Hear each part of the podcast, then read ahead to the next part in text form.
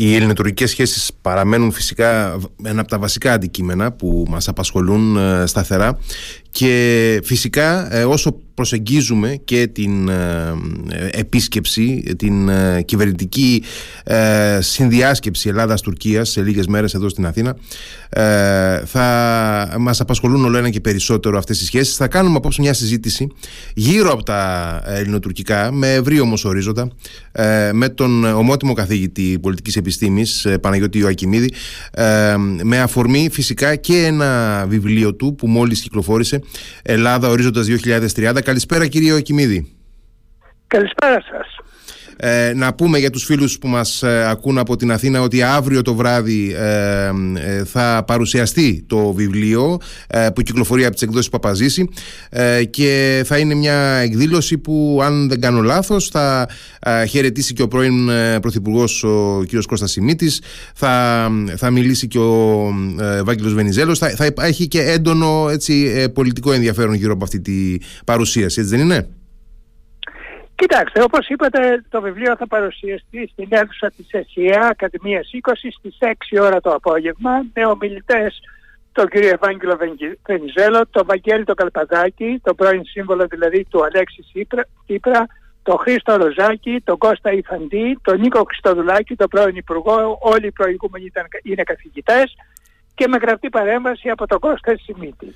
Ε, είναι μια, εξαιρετική, μια εξαιρετική σύνθεση, ε, πάρα πολύ έτσι, ενδιαφέρουσα Αυτό και σημαντική. Αυτό πιστεύω εγώ ότι είναι ένα εξαιρετικό team με πολύ διακεκριμένους ομιλητές. Επομένως, όποιος ενδιαφέρεται μπορεί ευχαρίστως να προσέλθει. Ε, ε, να, να ρωτήσω, ε, μάλλον να ξεκινήσουμε τη συζήτηση από, το, από την περιφέρεια, θα έλεγε κανείς, του θέματος προς το επίκεντρό του. Να, να ρωτήσω πρώτα για την ε, σχέση Τουρκίας-Ευρώπης πρόσφατα και με αφορμή και την επίσκεψη του, ε, του Ρετζέπ Ταγί Περτογάν στο Βερολίνο. Είδαμε να ξανατίθεται από τη μεριά της Άγκυρας η, το αίτημα, η θέληση, θεωρητικά τουλάχιστον, για αναθέρμανση της ενταξιακής πορείας της Τουρκίας στην Ευρωπαϊκή Ένωση. Ε, πού, πού βλέπετε εσείς σήμερα να βρίσκεται αυτή η σχέση Ευρώπης και Τουρκίας και ποιες είναι οι προοπτικές της ρεαλιστικά; Κοιτάξτε, η σχέση η ευρωτουρκική είναι σε μια εξαιρετικά δύσκολη φάση θα έλεγα και για μια σειρά από λόγους. Πρώτα απ' όλα σε ό,τι αφορά την ένταξη, δηλαδή η προοπτική να καταστεί η Τουρκία πλήρες μέλος, αυτή έχει απομακρυνθεί και έχει απομακρυνθεί σημαντικά. Οι ενταξιακές διαπραγματεύσεις έχουν παγώσει από το 2018 και αυτό πρωτίστως διότι η Τουρκία δεν πληρεί τα κριτήρια για ένταξη. Και τα κριτήρια αυτά ως γνωστόν προβλέπουν ότι μία χώρα προκειμένου να ενταχθεί θα πρέπει να σέβεται τους δημοκρατικούς θεσμούς, το κράτος δικαίου, τα ατομικά δικαιώματα, την ελευθερία του τύπου. Και σε όλα αυτά τα πεδία η Τουρκία έχει απομακρυνθεί όπως γράφει και η σχετική έκθεση της Ευρωπαϊκής Επιτροπής από το ευρωπαϊκό κεκτημένο. Επομένως, παρά το γεγονός ότι επιμένει η Τουρκία, η προοπτική για ένταξη δεν διαφαίνεται στον ορίζοντα τουλάχιστον για το ορατό χρονικό διάστημα. Αυτό όμως δεν σημαίνει ότι η Ευρώπη θέλει να αποκόψει και εντελώς τους δεσμούς της από την Τουρκία. Με άλλα λόγια, θα ήθελε να διαμορφώσει μία σχέση τέτοια που να κρατά την Τουρκία δεμένη στην Ευρώπη μέσω μιας ειδικής σχέσης. Και αυτή η ειδική σχέση μπορεί να, να περιλαμβάνει τέσσερα λίγο πολύ κεφάλαια. Πρώτον, τον εξυγχρονισμό της Ελληνιακής Ένωσης. Δεύτερον, το διάλογο σε ορισμένες τομεακές πολιτικές. Τρίτον, την απελευθέρωση της βίζας και τέταρτον την ενδεχόμενη συμμετοχή της Τουρκίας στην αμυντική ένωση της, ένωσης, της Ευρωπαϊκής Ένωσης, δηλαδή στη λεγόμενη ΠΕΣΚΟ. Αλλά και για όλα αυτά πρέπει να εκπληρωθούν ορισμένες προϋποθέσεις. Εν πάση περιπτώσει, μέσα στις επόμενες μέρες περιμένουμε μία έκθεση για την Τουρκία από τον ύπατο εκπρόσωπο, όπου κατά κάποιο τρόπο θα ξεκαθαρίσουν λίγο πολύ τα πράγματα. Αλλά πάντως είναι μια δύσκολη σχέση. Από τη μια η Ένωση θεωρεί την Τουρκία ότι είναι μια χώρα κλειδί που δεν πρέπει να τη χάσει, αλλά από την άλλη δεν εκτιμά και νομίζω ορθώς αυτή τη στιγμή ότι μπορεί να προχωρήσει η ενταξιακή διαδικασία. Η Τουρκία συνήθως σε σχέση με την ε, οποιαδήποτε ε, συζήτηση ε, στην οποία βρίσκεται με την Ελλάδα συνήθως λέει προς την Αθήνα ότι εμείς οι δυο πρέπει να τα βρούμε διμερώς πρέπει να, να κάτσουμε να, να, να λύσουμε τα θέματά μας οι δυο μόνοι μας. Δεν χρειάζεται να βάζουμε άλλους στο κάδρο και εννοεί φυσικά την Ευρωπαϊκή Ένωση. Παραπονιέται να το πω έτσι εντός εισαγωγικών πολύ συχνά και ο ίδιος ο πρόεδρος Ερντογάν ότι οι Έλληνες και οι Κύπροι βάζουν βάζουν ε, την Ευρωπαϊκή Ένωση στο, στο τραπέζι μαζί με την Τουρκία και ε, μπλέκουν ε, τρίτους στις ελληνοτουρκικές ε, υποθέσεις. Θα έπρεπε η Ελλάδα να, να αφαιρέσει τον ευρωπαϊκό παράγοντα από την οποιαδήποτε συζήτηση της με την Τουρκία; Να σας πω προφανώς η Ελλάδα και η Τουρκία θα πρέπει οι δύο χώρες να προχωρήσουμε στην διαδικασία αναζήτησης λύσεων στα προβλήματα που υπάρχουν. Αλλά από την άλλη μεριά η Ευρωπαϊκή Ένωση για την Ελλάδα αλλά και την Κύπρο δεν είναι μια τρίτη χώρα ή ένα τρίτο μέρος. Η Ελλάδα είναι Ευρωπαϊκή Ένωση. Με άλλα λόγια, η προσέγγιση που έχει η Άγκυρα πάνω σε αυτό το ζήτημα είναι λίγο στρεβλή. Διότι θα πρέπει να κατανοήσει ότι η Ελλάδα αποτελεί οργανικό τμήμα της Ευρωπαϊκής Ένωσης και επομένως οτιδήποτε συμβαίνει στην Ελλάδα συνολικά η Ευρωπαϊκή Ένωση δικαιούται και θα έλεγα υποχρεούται να έχει ένα ενδιαφέρον όπως και η Ελλάδα για τις υπόλοιπες χώρες και για το σύνολο με την, προ... με την προϋπόθεση ότι δεν επεμβαίνει στα εσωτερικά πολιτικά ζητήματα. Αλλά εν πάση περιπτώσει Επαναλαμβάνω ότι η ανέβρεση λύσεων είναι κυρίως, αν θέλετε, και πρέπει να είναι αντικείμενο ε, των συνομιλιών, διαπραγματεύσεων, της διαδικασίας μεταξύ των δύο χωρών. Αλλά εάν η Ευρωπαϊκή Ένωση μπορεί να υποβοηθήσει αυτή τη διαδικασία και να συμβάλλει, δεν θα πρέπει να αποκλείεται εκ προημίου. Γιατί όπως είπα η Ελλάδα είναι Ευρωπαϊκή Ένωση. Δεν είναι μια τρίτη χώρα. Δεν είναι δηλαδή λόγω χάρη Καναδάς ή οι Ηνωμένες Πολιτείες ακόμη αν θέλετε που συμμετέχουν. Είναι κάτι εντελώς διαφορετικό παρά το γεγονός θα έλεγα ότι οποιαδήποτε χώρα μπορεί να υποβοηθήσει θετικά, ευεργετικά την διαδικασία εξοβάλυνσης καλό, να, καλό είναι να συνεισφέρει παρά το γεγονός ότι οι διμερείς επαφές και συνομιλίες είναι αυτές που θα οδηγήσουν στο οποιοδήποτε Ε, τώρα είδαμε, ε, φυσικά ε, ε, είχαμε τουλάχιστον 2-2,5 χρόνια ε, ιδιαίτερης έντασης στα ελληνοτουρκικά. ε, από τα τέλη του 2019 μέχρι ε, ουσιαστικά και τα τέλη του 2022 είχαμε ε, ιδιαίτερη θα έλεγε κανείς αναστάτωση και κακό κλίμα στις σχέσεις των δύο χωρών. Από την περίοδο των σεισμών στις αρχές του 2023 έχουμε μπει σε μια άλλη φάση. Κυριάρχησε μια ύφεστη θα έλεγε κανείς. Έχουμε μπει σε ένα άτυπο ε, μορατόριουμ ε, μεταξύ των δύο χωρών από αμυντική άποψη τουλάχιστον και έχουμε ξεκινήσει και αυτή τη διαδικασία της ελληνοτουρκικής προσέγγισης του διαλόγου ο οποίος εξελίσσεται σε προσεκτικά βήματα αναμένουμε σε λίγες μέρες την διακυβερνητική διάσκεψη ε, στην Αθήνα Πώς ε, βλέπετε να εξελίσσεται αυτή η διαδικασία; Ε, η ελληνική κυβέρνηση δείχνει ότι ε, έχει τη θέληση να το τραβήξει αυτό όσο της δίνεται τη δυνατότητα, εν πάση περιπτώσει. Πιστεύετε ότι θα, θα προχωρήσει, θα, θα έχει θετική προοπτική αυτή η προσέγγιση; Νομίζω ότι έχει ανοίξει ένα παράθυρο ευκαιρίας που θα πρέπει να αξιοποιηθεί στο μέγιστο δυνατόν προκειμένου να εξομαλύνουμε τις σχέσεις και να επιλύσουμε όλα εκείνα τα προβλήματα τα οποία μπορούμε να επιλύσουμε, διότι κάποια ενδεχομένως δεν μπορούμε. Το γεγονός ότι η Τουρκία έκανε μία στροφή μετά τους καταστροφικούς σεισμούς του περασμένου Φεβρουαρίου είναι σημαντικό, αλλά επίσης έχει αλλάξει και το γεωπολιτικό περιβάλλον και οι αλλαγές στο γεωπολιτικό περιβάλλον κατά κάποιο τρόπο επιβάλλουν επίσης μια άλλη προσέγγιση από πλευράς Τουρκίας απέναντι στην Ελλάδα. Η Τουρκία είναι μια μεσαία δύναμη μεν, αλλά ταυτόχρονα είναι και μια sui generis δυτική δύναμη, θέλει να πλησιάσει όπως είπαμε και πριν την Ευρωπαϊκή Ένωση και επομένως η Ελλάδα μπορεί να παίξει ένα πάρα πολύ σημαντικό ρόλο σε αυτή τη διαδικασία. Και ως εκ τούτου έχει ανοίξει αυτή, τη, αυτή την προσπάθεια εξομάλυνσης ο πρόεδρος Ερντογάν. Βεβαίως κατά καιρούς υπάρχουν ορισμένες φωνές οι οποίες δεν είναι ευθυγραμμισμένες με τη λογική της εξομάλυνσης αλλά πάντως είναι σημαντικό ότι δεν έχουμε τις παραβιάσεις και τις παραβάσεις πάνω από το Αιγαίο που είχαμε στο παρελθόν. Υπάρχει σχετική ηρεμία και καλό κλίμα.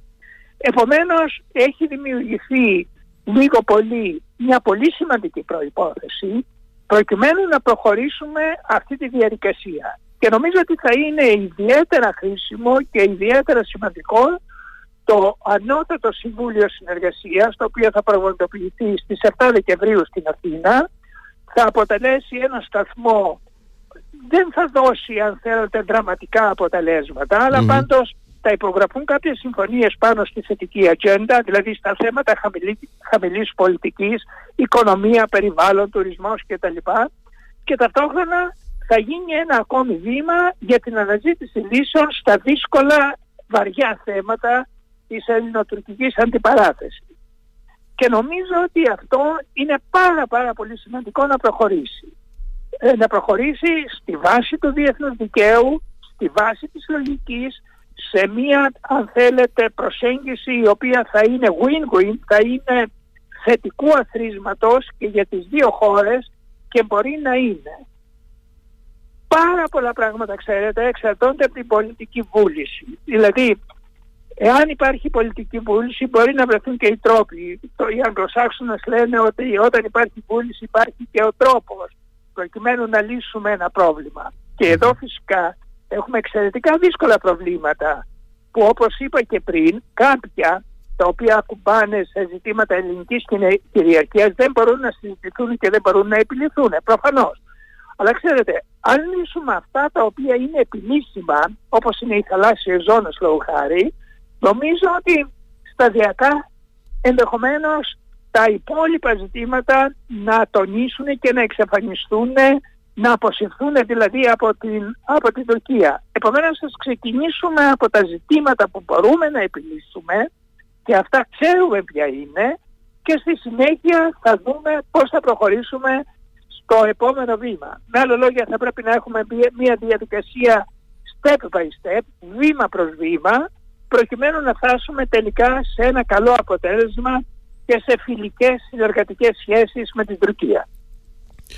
Η προσέγγιση βήμα προς βήμα όπως ε, την ε, περιγράψετε κι εσείς νομίζω ότι είναι ε, μέσα στο πλάνο που ακολουθεί και η ελληνική κυβέρνηση και γενικά βλέπουμε ότι υπάρχει ανταπόκριση πάνω σε αυτό αλλά με δεδομένο ότι θα κυριαρχήσει στην επόμενη φάση η λεγόμενη θετική ατζέντα ε, και ότι αυτή η θετική ατζέντα έχει κάποια όρια πεπερασμένα, δηλαδή δεν μπορεί να μας οδηγήσει σε μια ε, ε, ευρύτατη εξομάλυνση με την Τουρκία χωρίς να ξεκινήσουμε να, να συζητάμε και τα, τα προβλήματα που συνιστούν τον πυρήνα των ελληνοτουρκικών διαφορών.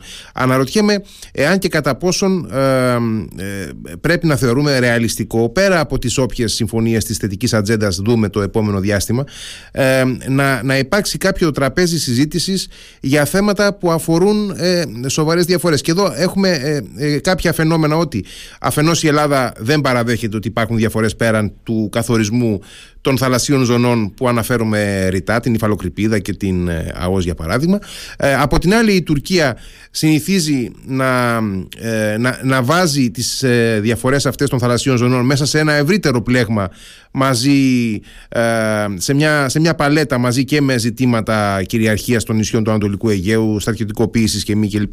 Οπότε πάνω εκεί σε αυτή την αρκετά διεστόσα αντίληψη μεταξύ των δύο πρωτεύουσών ε, ρεαλιστικά τι μπορούμε να περιμένουμε πιστεύετε; Να σας πω πρώτον, θα πρέπει να επιλύσουμε τα προβλήματα. Με άλλα λόγια δεν θα πρέπει να τα αφήσουμε τα προβλήματα να διαιωνίζονται στον χρόνο. Mm-hmm. Διότι προβλήματα που δεν επιλύονται κάποια στιγμή εκρήγνονται και οδηγούν σε τραγωδίες. Το βλέπουμε στη Μέση Ανατολή. Δεύτερον, ο χρόνος δεν είναι με το πλευρό μας, δεν είναι με την πλευρά της Ελλάδας. Ο χρόνος εργάζεται εναντίον μας. Ως εκ τούτου θα πρέπει να καθίσουμε στο τραπέζι και να προχωρήσουμε στην επίλυση των προβλημάτων. Προφανώς δεν θα διαμορφώσουμε μία ατζέντα που θα ανταποκρίνεται σε αυτά τα οποία θέτει στο τραπέζι η Τουρκία. Το είπα και προηγουμένως. Αλλά μπορούμε να βρούμε την κοινή Και η κοινή συνισταμένη είναι νομίζω το πακέτο ζητημάτων που συνδέονται με τις θαλάσσιες ζώνες και αυτά μπορούν να επιληθούν. Μπορούν να επιληθούν είτε μέσω της διαπραγμάτευσης ή το πιθανότερο με την παραπομπή τους στο Διεθνές Δικαστήριο της Χάγης. Αλλά πάντως, εάν οι δύο χώρες θέλουν και αυτή τη στιγμή και οι δύο χώρες διακηρύσουν ότι θέλουν να επιλύσουν, θα πρέπει κατά κάποιο τρόπο να ακολουθήσουν την προσέγγιση βήμα προς βήμα, δηλαδή να κάνουμε τα πρώτα βήματα με τα προβλήματα εκείνα που είναι δυνητικώς επιλύσιμα και για τα οποία λίγο πολύ συμφωνούμε. Και οι δύο χώρες, ότι η αργόζη, η φαλοκρηπίδα και τα λοιπά είναι αντικείμενο διαφοράς και πρέπει να επιληθούν και ξέρετε στη συνέχεια όπως προείπα θα δημιουργηθεί εκείνη η δυναμική που θα μας επιτρέψει να πάμε στο επόμενο βήμα.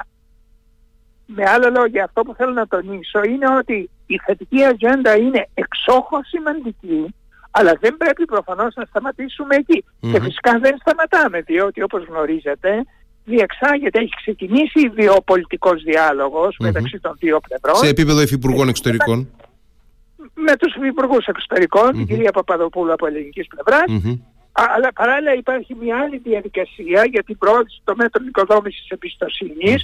Επομένως πάμε πολύ πιο πέρα από την θετική ατζέντα. Αλλά όλα αυτά είναι ένα κατά κάποιο τρόπο αλληλοτροφοδοτούμενο πακέτο. Η επιτυχία στον, στο ένα πεδίο ενισχύει αν θέλετε τις προοπτικές για καλά αποτελέσματα και στο άλλο πεδίο. Και επομένως κάπως έτσι με αυτή τη λογική θα πρέπει να προχωρησουμε ε, το γεγονός ότι ειδικά και τον τελευταίο 1,5 μήνα μετά την ε, έναρξη της, ε, της ε, ενεξελίξη μεσανατολικής κρίσης ο πρόεδρος Ερντογάν έχει επιλέξει να κάνει κάποια βήματα πίσω από την προηγούμενη πολιτική του προσέγγισης με τη Δύση και να, να στραφεί με ιδιαίτερα οξία ρητορική όχι μόνο εναντίον του Ισραήλ αλλά και εναντίον της Δύσης γενικότερα και των Ηνωμένων Πολιτειών ειδικότερα. Ε, πώς, ε, πώς το αξιολογείτε αυτό, θεωρείτε ότι ε, η ελληνική κυβέρνηση βεβαίως βλέπουμε ότι προσπαθεί να το ε, αφήσει στην άκρη το ζήτημα αυτό και να επικεντρωθεί στη διμερή ατζέντα, αλλά πιστεύετε ότι θα μπορούσε να εξελιχθεί αρνητικά ενδεχομένως και μέσα στην, στην μεγάλη εικόνα του ελληνοτουρκικού διαλόγου; Κοιτάξτε, νομίζω ότι έχει ενδιαφέρον και είναι σημαντικό ότι οι αποκλίνωσες απόψεις που έχουμε για την κρίση στη Γάζα και στη Μέση Ανατολή δεν επηρεάζουν τη διαδικασία ελληνοτουρκικής εξομάλυνσης. Mm-hmm. Με άλλα λόγια, οι χώρες έχουν διαφορετική προσέγγιση, αποκλίνουσα προσέγγιση, αν και σε ορισμένα σημεία συμφωνούν φυσικά, αλλά πέρα τα αυτά αυτό δεν επηρεάζει την διαδικασία προσέγγισης που έχουν λίγο πολύ ανοίξει. Ο πρόεδρος Ερντογάν έχει μια άλλη αντίληψη, ε, ε, κριτικάρει την Δύση πολύ έντονα θα έλεγα, διότι βλέπει ένα κενό και θέλει λίγο πολύ να αναδειχθεί ως ο προστάτης του μουσουλμανικού κόσμου και σε αυτή τη λογική επαιτείται εναντίον της Δύσης. Η Ελλάδα είναι Δύση, είναι Ευρώπη, έχει μια άλλη λογική, μια άλλη αντίληψη.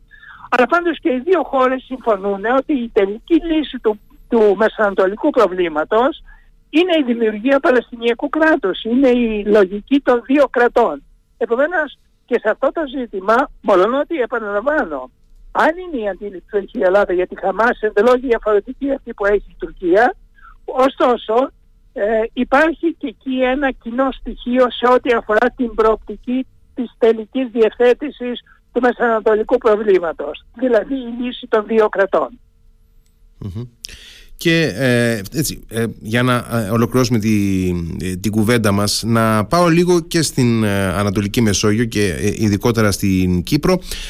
Προφανώς βλέπουμε ότι ο πρόεδρος Ερντογάν επιλέγει να αντιμετωπίζει με διακριτό τρόπο την ελληνική από την Κυπριακή Δημοκρατία. Είναι σαφέστατο αυτό. Από εκεί και πέρα όμως και επειδή και η Αθήνα και η Λευκοσία επιδιώκουν το άνοιγμα μιας νέας φάσης στη, στη διαδικασία επίλυσης του Κυπριακού. Και εκεί βλέπουμε την Τουρκία και την τουρκοκυπριακή πλευρά να επιμένουν πια στην γραμμή των δύο κρατών. Πιστεύετε ότι υπάρχει περίπτωση να δούμε το Κυπριακό να αναστατώνει την ελληνοτουρκική προσέγγιση ή θα πρέπει να κάνουμε ως χώρα εμείς ε, μια τέτοιου είδους διευθέτηση που να είναι ανθεκτική έναντι των δονήσεων που παράγει το Κυπριακό.